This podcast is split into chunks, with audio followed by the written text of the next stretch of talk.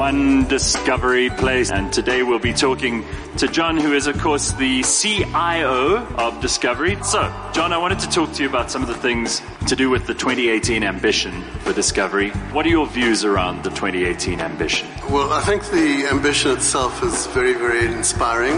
And I think that that whole call to action for people to be force for social good uh, resonates in, incredibly well with uh, all of our people. And if you put the ambition together with our core purpose and our values, you combine those, that actually informs people as to why they come to work every day. Because if they know by coming to work every day, they are actually making people healthier, they are actually contributing to being a force for social good. It really makes your day a really, really pleasant and awesome experience.